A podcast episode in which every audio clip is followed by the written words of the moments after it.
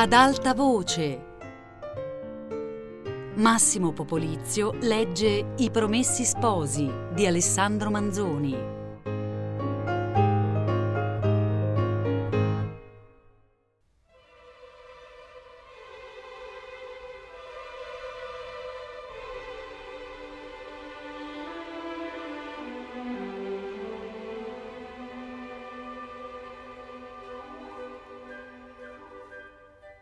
Convien però che il lettore sappia qualcosa di più preciso intorno a quei ronzatori misteriosi e per informarlo di tutto dobbiamo tornare un passo indietro a ritrovare don Rodrigo che abbiamo lasciato ieri solo in una sala del suo palazzotto al partir del padre Cristoforo. Don Rodrigo, come abbiamo detto, misurava innanzi e indietro a passi lunghi quella sala, dalle pareti della quale pendevano ritratti di famiglia di varie generazioni. Quando si trovava col viso ad una parete e voltava, si vedeva in faccia un suo antenato guerriero, terrore dei nemici e dei suoi soldati, torvo nella sua guardatura, con capelli corti e ritti, con baffi tirati e a punta che sporgevano dalle guance, col mento obliquo, ritto in piedi, l'eroe, con le gambiere cocosciali, con la corazza co bracciali, co guanti tutto di ferro con la destra sul fianco e la sinistra sul pomo della spada. Don Rodrigo lo guardava e quando gli era arrivato sotto e voltava, ecco in faccia un altro antenato, magistrato, terrore dei litiganti e degli avvocati, a sedere su una gran seggiola coperta di velluto rosso, ravvolto in un'ampia toga nera, tutto nero, fuorché un collare bianco con due larghe facciole e una fodera di zibellino arrovesciata. Era il distintivo dei senatori e non lo portava anche l'inverno, ragion per cui non si troverà mai un ritratto di senatore vestito d'estate. Macilento, con le ciglia aggrottate, teneva in mano una supplica e pareva che dicesse vedremo. Di qua una matrona, terrore delle sue cameriere, di là un abate, terrore dei suoi monaci, tutta gente, insomma, che aveva fatto terrore e lo spirava ancora dalle tele. Alla presenza di tali memorie, don Rodrigo tanto più s'arrovellava, si vergognava, non poteva darsi pace che un frate avesse osato venirgli addosso con la prosopopea di Nathan. Formava un disegno di vendetta, l'abbandonava pensava come soddisfare insieme alla passione e a ciò che chiamava onore. E talvolta, vedete un poco, sentendosi fischiare ancora agli orecchi quell'esordio di profezia, si sentiva venir, come si dice, i bordoni, e stava quasi per deporre il pensiero delle sue soddisfazioni. Finalmente, per far qualche cosa, chiamò un servitore e gli ordinò che lo scusasse con la compagnia, dicendo che era trattenuto da un affare urgente. Quando quello tornò a riferire che quei signori erano partiti, lasciando i loro rispetti, e il conte Attilio? domandò, sempre camminando don Rodrigo. È uscito con quei signori, illustrissimo. Bene. Sei persone di seguito. Per la passeggiata, subito. La spada, la cappa, il cappello, subito. Il servitore partì, rispondendo con un inchino, e poco dopo tornò portando la ricca spada che il padrone si cinse, la cappa che si buttò sulle spalle, il cappello a gran penne che mise e inchiodò con una manata fieramente sul capo, segno di marina torbida. Si mosse e alla porta trovò i sei ribaldi tutti armati, i quali fatto ala e inchinatolo, gli andarono dietro. Più burbero, più superbioso, più accigliato del solito, uscì e andò passeggiando verso Lecco. I contadini, gli artigiani, al vederlo venire, si ritiravano rasente al muro e di lì facevano scappellate e inchini profondi, ai quali non rispondeva come inferiori l'inchinavano anche quelli che da questi eran detti signori, perché in quei contorni non ce n'era uno che potesse a mille miglia competer con lui di nome, di ricchezze, d'aderenze e dalla voglia di servirsi di tutto ciò per ristare al di sopra degli altri. E a questi corrispondeva con una degnazione contegnosa. Quel giorno non avvenne, ma quando avveniva che si incontrasse con il signor Castellano spagnolo, l'inchino allora era ugualmente profondo dalle due parti. La cosa era come tra due potentati i quali non abbia nulla da spartire tra di loro, ma per convenienza fanno onore al grado l'uno dell'altro. Per passare un poco la mattana e per contrapporre all'immagine del frate che gli assediava la fantasia immagini in tutto diverse, don Rodrigo entrò quel giorno in una casa dove andava per il solito molta gente e dove fu ricevuto con quella cordialità affaccendata e rispettosa che è riservata agli uomini che si fanno molto amare e molto temere e a notte già fatta tornò al suo palazzotto. Il conte Attilio era anche lui tornato in quel momento e fu messo in tavola la cena, durante la quale don Rodrigo fu sempre sopra pensiero e parlò poco. Cugino, quando pagate questa scommessa? disse con un fare di malizia e di scherno il conte Attilio, appena sparecchiato e andati via i servitori. San Martino non è ancor passato, tant'è che la paghiate subito perché passeranno tutti i santi del lunario prima che questo è quel che si vedrà. Cugino, voi volete fare il politico, ma io ho capito tutto e son tanto certo d'aver vinta la scommessa che son pronto a farne un'altra. Sentiamo che il padre, il padre che so io, è quel frate, insomma, va convertito. Hm. Eccone un'altra delle vostre. Convertito, cugino, convertito, vi dico. Io per me ne godo. Sapete che sarà un bello spettacolo vedervi tutto compunto e con gli occhi bassi.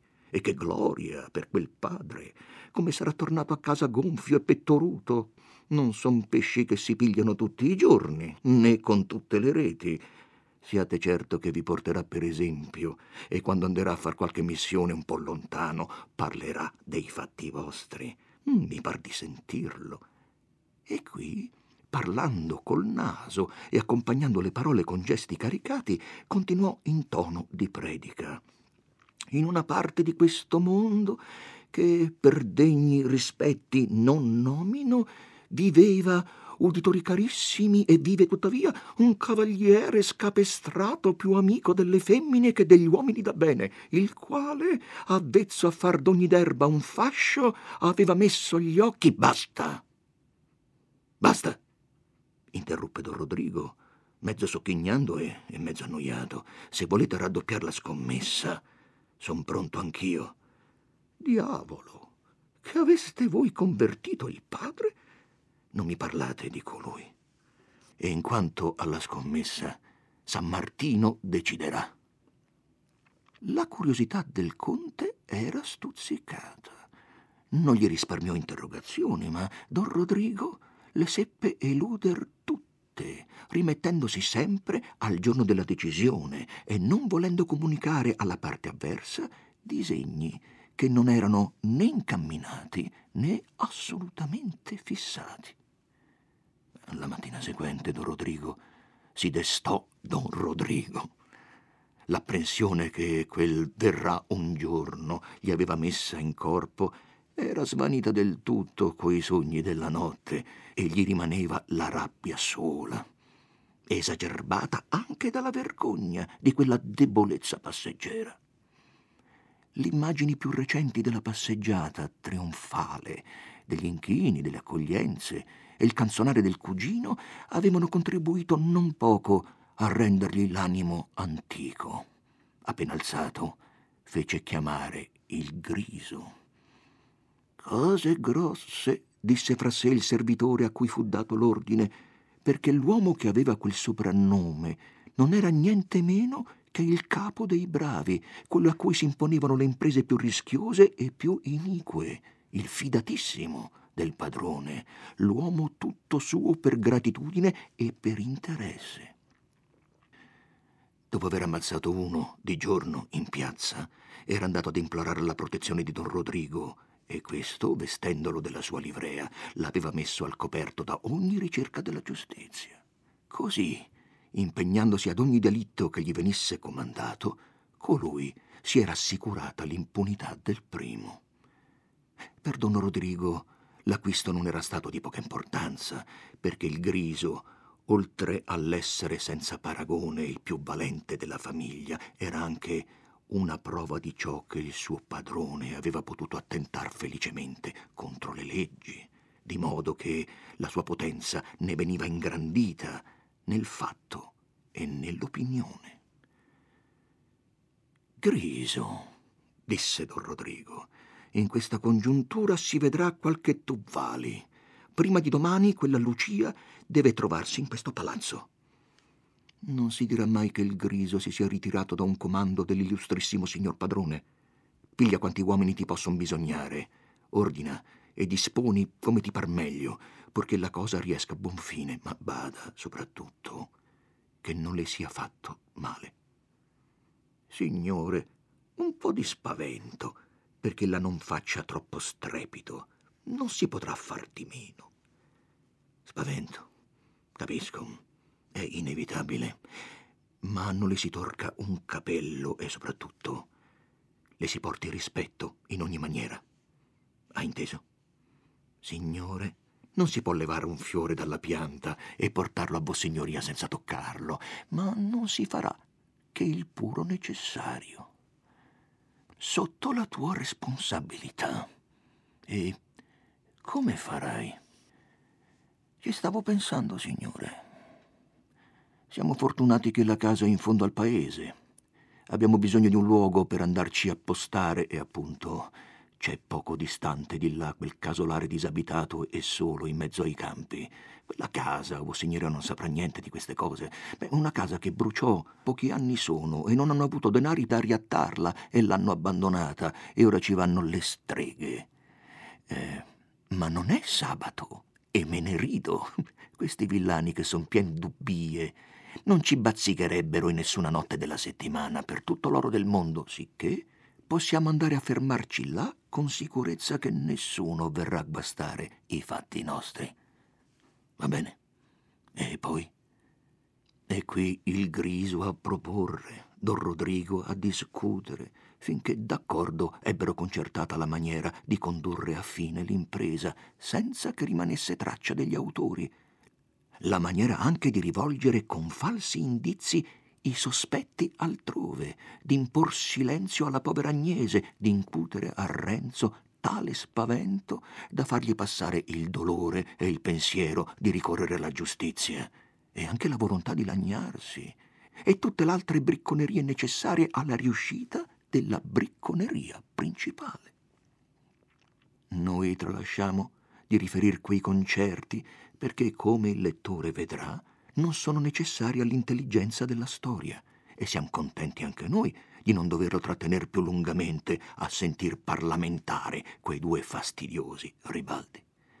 Basta che, mentre il griso se ne andava per metter mano all'esecuzione, don Rodrigo lo richiamò e gli disse Senti, se per caso quel tanghero temerario vedesse nell'unghie, questa sera non sarà male che gli sia dato anticipatamente un buon ricordo sulle spalle.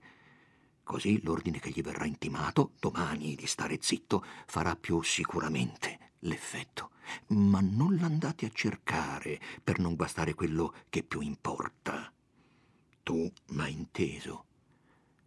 Lasci fare a me, rispose il griso inchinandosi con un atto d'ossequio e di millanteria, e se ne andò. La mattina fu spesa in giri per riconoscere il paese. Quel falso pezzente che s'era inoltrato a quel modo nella povera casetta non era altro che il griso, il quale veniva per levarne a occhio la pianta. I falsi viandanti erano i suoi ribaldi, ai quali, per operare sotto i suoi ordini, bastava una cognizione più superficiale del luogo. E fatta la scoperta, non s'eran più lasciati vedere per non dar troppo sospetto. Tornati che furono tutti al palazzotto, il Griso rese conto e fissò definitivamente il disegno dell'impresa. Assegnò le parti, diede istruzioni. Tutto ciò non si poté fare senza che quel vecchio servitore, il quale stava ad occhi aperti e orecchi tesi, s'accorgesse che qualche gran cosa si macchinava. A forza di stare attento e di domandare, accattando una mezza notizia di qua, una mezza di là, commentando tra sé una parola oscura, interpretando un andare misterioso, tanto fece che venne in chiaro di ciò che si doveva eseguire quella notte. Ma quando ci fu riuscito, essa era già poco lontana e già una piccola avanguardia di bravi era andata a imboscarsi in quel casolare diroccato. Il povero vecchio, quantunque sentisse bene a che rischioso gioco giocava e avesse anche paura di portare il soccorso di Pisa, pure non volle mancare, uscì con la scusa di prendere un poco d'aria e si incamminò in fretta in fretta al convento per dare al padre Cristoforo l'avviso promesso. Poco dopo si mossero gli altri bravi e discesero spicciolati per non parere una compagnia. Il griso venne dopo e non rimase indietro che una bussola, la quale doveva essere portata al casolare a sera, inoltrata come fu fatto. Radunati che furono in quel luogo, il griso spedì tre di coloro all'osteria del paesetto, uno che si mettesse sull'uscio a osservar ciò che accadesse nella strada e a veder quando tutti gli abitanti fossero ritirati, gli altri due che stessero dentro a giocare e a bere come dilettanti e attendessero intanto a spiare se qualche cosa da spiare ci fosse. Egli, col grosso della truppa, rimase nell'agguato ad aspettare. Il povero vecchio trottava ancora. I tre esploratori arrivavano al loro posto. Il sole cadeva quando Renzo entrò dalle donne e disse: Tonio e Gervaso mi aspettano fuori. Vo con loro all'osteria a mangiare un boccone e quando suonerà l'Ave Maria verremo a prendervi su. Coraggio, Lucia, tutto dipende da un momento. Lucia sospirò e ripeté: Coraggio, con una voce che smentiva la parola. Quando Renzo e i due compagni giunsero all'osteria, vi trovarono quel tale già piantato in sentinella che ingombrava mezzo il vano della porta, appoggiato con la schiena a uno stipite, con le braccia incrociate sul petto, e guardava, riguardava a destra e a sinistra, facendo lampeggiare ora il bianco, ora il nero di due occhi grifagni. Teneva sospeso in una mano un grosso randello Arme, propriamente, non ne portava in vista, ma solo a guardargli in viso anche un fanciullo avrebbe pensato che doveva averne sotto quante ce ne poteva stare. Quando Renzo, che era innanzi agli altri, fu lì per entrare, colui, senza scomodarsi, lo guardò fisso fisso. Ma il giovane, intento a schivare ogni questione, come suole ognuno che abbia un'impresa scabrosa nelle mani, non fece vista d'accorgersene non disse neppure fatevi là e rasentando l'altro stipite passò per isbiego col fianco innanzi per l'apertura lasciata da quella cariatide. I due compagni dovettero far la stessa evoluzione se vollero entrare. Entrati, videro gli altri dei quali avevano già sentita la voce, cioè quei due bravacci che seduti a un canto della tavola giocavano alla mora, gridando tutte e due insieme. E lì è il gioco che lo richiede, e mescendosi or l'uno or l'altro da bere con un gran fiasco che era tra di loro. Questi pure guardarono fisso la nuova compagnia e un dei due specialmente, tenendo una mano in aria con tre ditacci tesi e allargati e avendo la bocca ancora aperta per un gran sei che ne era scoppiato fuori in quel momento, squadrò Renzo da capo a piedi. Poi diede d'occhio al compagno, poi a quel dell'uscio che rispose con un cenno del capo. Renzo, insospettito e incerto, guardava i suoi due convitati come se volesse cercare nei loro aspetti un'interpretazione di tutti quei segni, ma i loro aspetti non indicavano altro che un buon appetito. L'oste guardava in viso a lui come per aspettar gli ordini. Egli lo fece venire con sé in una stanza vicina e ordinò da cena. Che sono quei forestieri? gli domandò poi a voce bassa, quando quello tornò con una tovaglia grossolana sotto il braccio e un fiasco in mano. Non li conosco, rispose l'oste, spiegando la tovaglia, come Neanche uno? Sapete bene, rispose ancora colui, stirando con tutte e due le mani la tovaglia sulla tavola, che la prima regola del nostro mestiere è di non domandare i fatti degli altri, tanto che fin le nostre donne non sono curiose.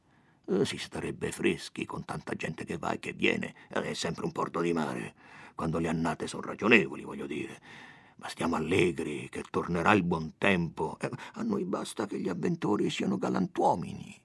Chi siano poi e chi non siano, mm, non fa niente. E ora vi porterò un piatto di polpette che le simili non le avete mai mangiate. Come potete sapere che... ripigliava Renzo, ma l'oste, già avviato alla cucina, seguitò la sua strada. E lì mentre prendeva il tegame delle polpette summentovate, gli si accostò pian piano quel bravaccio che aveva squadrato il nostro giovine e gli disse sottovoce: E sono quei galantuomini? Buona gente qui del paese, rispose l'oste, scodellando le polpette nel piatto. Va bene, ma come si chiamano? Chi sono? insistette colui con voce alquanto sgarbata. Uno si chiama Renzo, rispose l'oste, pur sottovoce. Un buon giovine, assestato, filatore di seta, che sa bene il suo mestiere, e l'altro è un contadino che ha nome Tonio, un camerata, allegro. Peccato che n'abbia pochi, che gli spenderebbe tutti qui. L'altro è un sempliciotto, che mangia però volentieri quando glielo danno. Con permesso? E con uno sgambetto uscì tra il fornello e l'interrogante e andò a portare il piatto a chi si doveva. Come potete sapere, riattaccò Renzo quando lo vide ricomparire, che siano galantuomini, se non li conoscete? Le azioni, caro mio, l'uomo si conosce all'azioni. Quelli che bevono il vino senza criticarlo, che pagano il conto senza tirare, che non mettono sul lite con gli altri avventori e se hanno una coltellata da consegnare a uno la vanno ad aspettar fuori e lontano dall'osteria, tanto che il povero oste non ne vada di mezzo. Ecco, quelli sono i galantuomini. Però, se si può conoscere la gente bene come ci conosciamo tra noi quattro, è meglio. E che diavolo vi viene voglia di sapere tante cose quando siete sposo e dovete aver tutt'altro in testa e con davanti quelle polpette che farebbero risuscitare un morto? E così dicendo, se ne tornò in cucina. Il nostro autore, osservando al diverso modo che teneva costui nel soddisfare alle domande, dice che era un uomo così fatto che in tutti i suoi discorsi faceva professione d'essere molto amico dei galantuomini in generale, ma in atto pratico usava molto maggior compiacenza con quelli che avessero reputazione o sembianza di birboni. Che carattere singolare, eh? La cena non fu molto allegra. I due convitati avrebbero voluto godersela con tutto loro comodo, ma l'invitante, preoccupato di ciò che il lettore sa e infastidito e anche un po' inquieto dal contegno strano di quegli sconosciuti, non vedeva l'ora d'andarsene. Si parlava sottovoce per causa di loro ed erano parole stanche e svogliate. Che bella cosa! scappò fuori in punto in bianco Gervaso, che Renzo voglia prender moglie e abbia bisogno. Renzo gli fece un viso brusco. Vuoi stare zitto? Bestia, gli disse Tonio, accompagnando il titolo con una gomitata. La conversazione fu sempre più fredda fino alla fine. Renzo, stando indietro nel mangiare come nel bere, attese a mescere ai due testimoni, con discrezione, in maniera di dar loro un po' di brio, senza farli uscire di cervello. Sparecchiato, pagato il conto da colui che aveva fatto men guasto, dovettero tutti e tre passar nuovamente davanti a quelle facce, le quali tutte si voltarono a Renzo come quando era entrato. Questo, fatti che ebbe pochi passi fuori dall'osteria, si voltò indietro e vide che i due che aveva lasciati seduti in cucina lo seguitavano. Si fermò allora coi suoi compagni, come se dicesse Vediamo cosa vogliono da me costoro. Ma i due, quando s'accorsero d'essere osservati, si fermarono anch'essi, si parlarono sottovoce e tornarono indietro. Eh, se Renzo fosse stato tanto vicino da sentir le loro parole, gli sarebbero parse molto strane. Sarebbe però un bell'onore, senza contar la mancia, diceva uno dei malandrini, se tornando al palazzo potessimo raccontare d'avergli spianate le costole in fretta in fretta e così da noi, senza che il signor Griso fosse qui a regolare. E a guastare il negozio principale, rispondeva l'altro. Ecco, si ha vista di qualche cosa, si ferma a guardarci. Mm, se fosse più tardi. Ah, torniamo indietro per non dar sospetto. Vedi che vien gente da tutte le parti Lasciamoli andar tutti a pollaio. C'era infatti quel brulichio, quel ronzio che si sente in un villaggio sulla sera e che dopo pochi momenti dà luogo alla quiete solenne della notte. Le donne venivano dal campo, portandosi in collo i bambini e tenendo per la mano i ragazzini più grandini, ai quali facevano dire le divozioni della sera. Venivano gli uomini con le vanghe, con le zappe sulle spalle all'aprirsi degli usci, si vedevano luccicare qua e là i fuochi accesi per le povere cene. Si sentiva nella strada barattare i saluti e qualche parola sulla scarsità della raccolta e sulla miseria dell'annata, e più delle parole si sentivano i tocchi misurati e sonori della campana che annunziava il finir del giorno.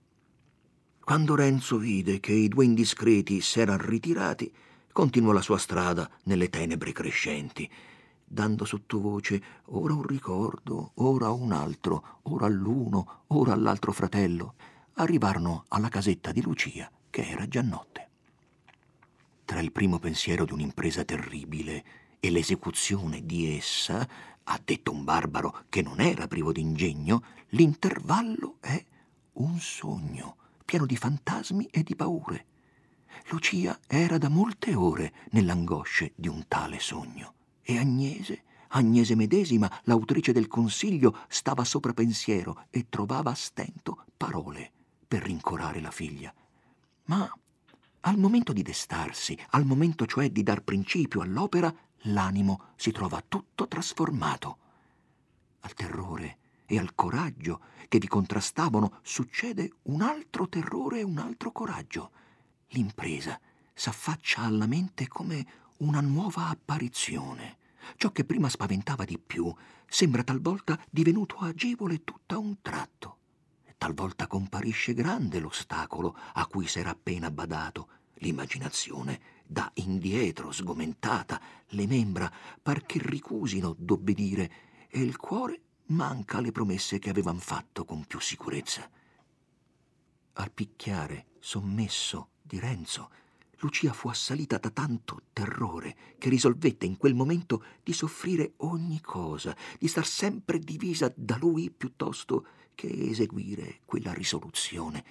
Ma quando si fu fatto vedere ed ebbe detto Son qui, andiamo, quando tutti si mostrarono pronti ad avviarsi, senza esitazione, come a cosa stabilita, irrevocabile, Lucia non ebbe tempo né forza di far difficoltà e, come trascinata, prese tremando un braccio della madre, un braccio del promesso sposo e si mosse con la brigata avventuriera.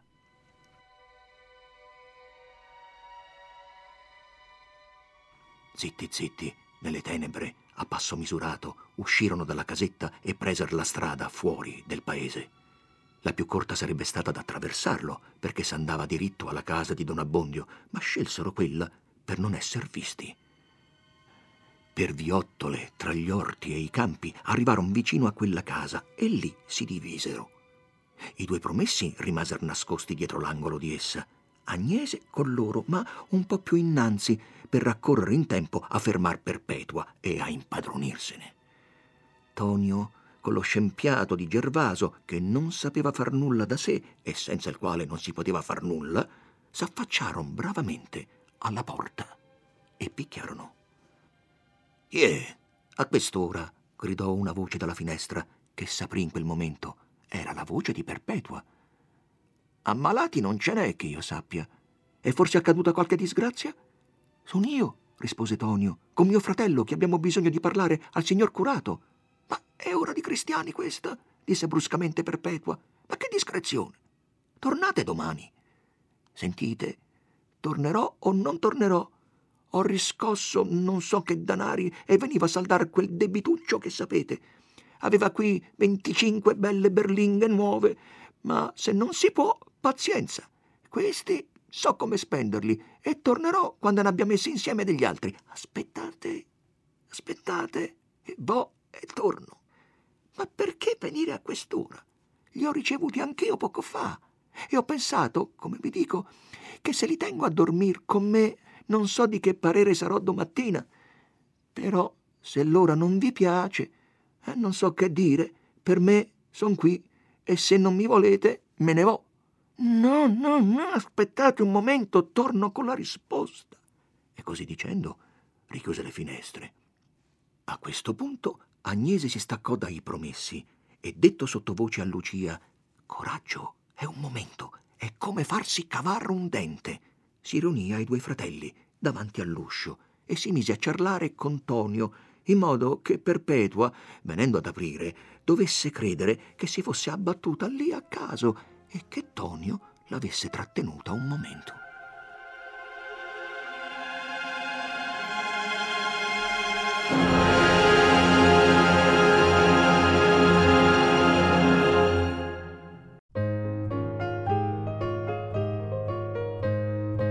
Massimo Popolizio ha letto I Promessi Sposi di Alessandro Manzoni.